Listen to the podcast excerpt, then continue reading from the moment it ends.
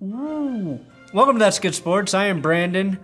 What do I even need an ACL for, anyways? So please remove mine, put it on ice, and send it to Bradley Chubb immediately. Perna.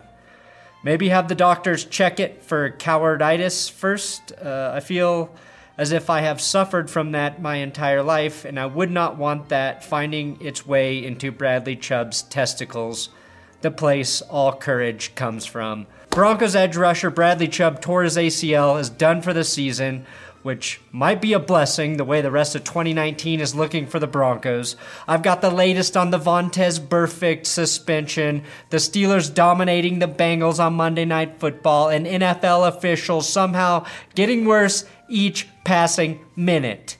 And late games from Sunday to dissect, like a doctor who will fix our beloved Chubb.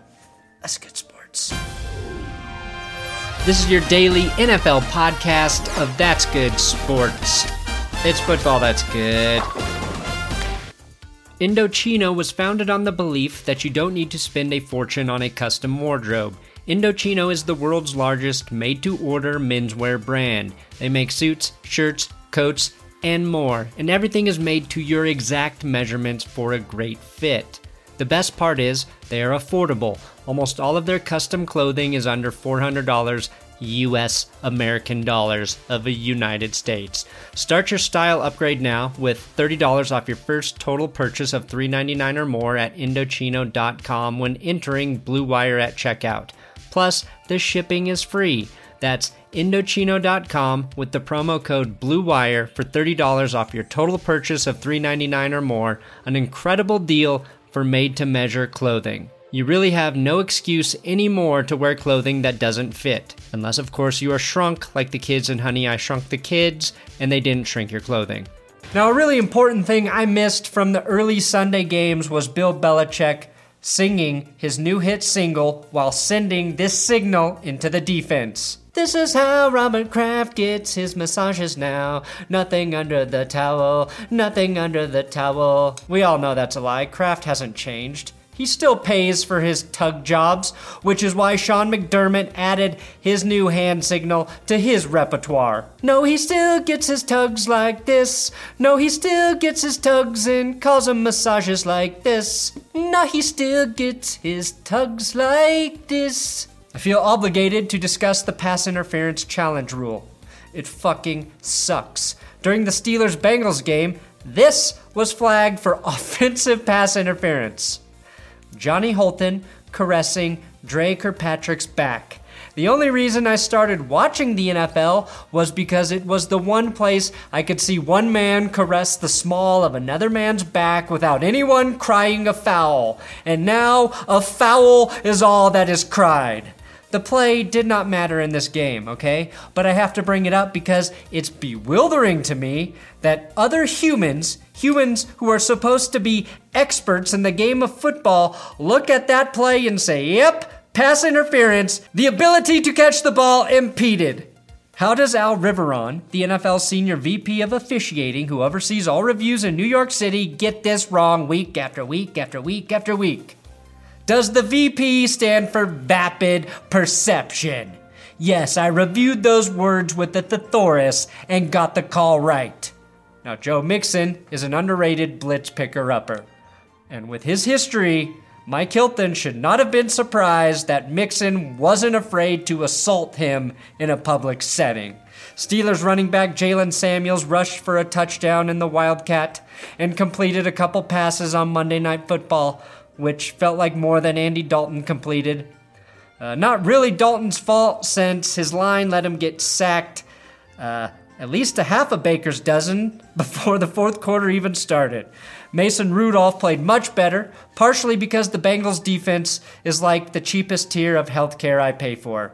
Still costs a lot and covers absolutely fucking nothing. I did see Rudolph do the thing all the young QBs are doing now moving around to buy time and make a play. Something Joe Flacco laughs at after every Broncos loss. The Kyler Murrays of the world, you know? Yeah, yeah, I know. It's quite the sight out there. Believe me, I know. And it's true, after his latest hit on Jack Doyle, Vontaze Burfict will be suspended for the rest of the season. Uh, Benjamin Watson eloquently quote tweeted his thoughts, saying, "Better late than never." Vontaze will lose 1.16 million this year because of the suspension. And from Spotrac, Burfict has lost over 5.3 million due to fines and suspension since 2013, which means he's lost about 5.2 million more than I have earned since 2013. What's even more hilarious is the news came down after the Raiders flew to London. So Burfict landed after an eight hour flight and had to turn back and fly 11 hours back to Oakland. He could have technically stayed in London, but that's a pretty expensive city to spend the week. The Tampa Bay Buccaneers speared the LA Rams 55 40. Everyone for Tampa Bay scored in this game, including. Down the middle, he's got it, and to the end zone. Mike Evans! Mike Evans! Mike Evans! I could be an announcer. Now the Bucs took an early 21 0 lead in this game and were able to hold off the Rams thanks to three interceptions from Jared Goff. One of them coming from my man Shaq Barrett, who added a tipped ball interception to his eight sacks. Easily the defensive player of the month and has a lead for defensive player of the year right now. You're going to throw some interceptions though when you toss the ball around 68 times in a game, which is what Goff did. And for reference, the NFL record is 70 attempts by Drew Bledsoe in 1994. Goff's arm is going to be limper than a wet noodle. A wet noodle on an impotent guy's penis who also has a limp. Just 11 runs by the Rams in this game for a grand total of 28 yards. Also impotent. Hard to say this is all on Goff when they ran the ball that poorly and still put up 40 points. Mike Evans has four touchdowns in the last two games, and Jameis Winston has thrown seven in that same span. The Rams also got the full Marcus Peters experience, which is a pick six in the middle of getting torched repeatedly for the rest of the game. He paid dearly for his pick six thanks to a headshot by lineman Donovan Smith. That wasn't flagged though because it would have been enforced on an extra point, and nobody really gives a shit about that. The Seahawks beat the Cardinals 27 to 10. Arizona had one of the least efficient offenses heading into this game. Kyler Murray was throwing first downs on just 24% of his passes this year. That's an interesting stat, as everyone who watches football knows if that number's not 42.8%, you shouldn't even be in the NFL. Kyler did, however, run for his first touchdown in this game, and although I feel like he should have done that about five times by now. It's good to know that Cliff Kingsbury wants to play to his strengths being fast and not playing for the Dolphins. The Seahawks defense scored on a one handed Jadeveon Clowney pick six, proving that Shaquem Griffin's not the only one on that Seahawks defense that can play without two hands. Now, Larry Fitzgerald passed Tony Gonzalez to become second all time in receiving yards. Gonzalez did it in 17 years as a tight end. Fitzgerald in 16 as a Cardinal. Which is tougher? Probably Cardinal. The crazy thing though is Larry Fitzgerald really doesn't show any signs of slowing down or aging. He's like a more likable version of Brady that promotes a slightly lesser scam. Seahawks Will Dissly is the youngest tight end to score four touchdowns in the first four games of a season since Rob Gronkowski, which is a huge surprise for a guy that was so forgotten in the passing game at Washington that they let him wear number 98. The Seahawks are a quiet 3 and 1 and they're tied with the Rams in the NFC West. And the Rams and Seahawks play on Thursday night. Vikings lose to the Bears 16 to 6. Uh, the Bears wore some sweet throwback uniforms. Mitch Trubisky left the game early with a dislocated shoulder, and Kirk Cousins has been playing like his shoulder is dislocated for all of 2019. Cousins fumbled for like the hundredth time this season. Uh, people give John Elway a lot of shit for overpaying for Case Keenum and then overpaying for Joe Flacco, but he could have just overpaid for one Kirk Cousins. the Bears defense dominated this game, sacking Cousins six times. Uh, the Vikings, though, have spent some money. Kirk Cousins, three years, 84 million. Stefon Diggs, five years, 81 million. Adam Thielen, four years, 64 million. And the Vikings are currently 31st in passing yards per game, 32nd in passing first downs per game, which makes Kirk Cousins the first quarterback in NFL history to get much worse with much better skill players all around him. He was the perfect Redskins QB, and I have no idea why he left. Now, Broncos edge rusher Bradley Chubb tore his ACL. He is done for the season. Chubb finishes the year with one sack and two glorious false start celebrations. Or as we learned to call them here in Denver, a false Chubb. A false Chubb! Now, Bradley is so tough he didn't even realize he tore his ACL during the game making him officially more badass than Philip Rivers, but still not tougher than John Elway, who played his entire NFL career without an ACL and one knee. Seriously, Chubb tore his ACL with 14 minutes left in the fourth quarter, went to the locker room, and then nearly won the game for the Broncos with a forced fumble that the refs somehow managed to turn into a roughing the passer penalty.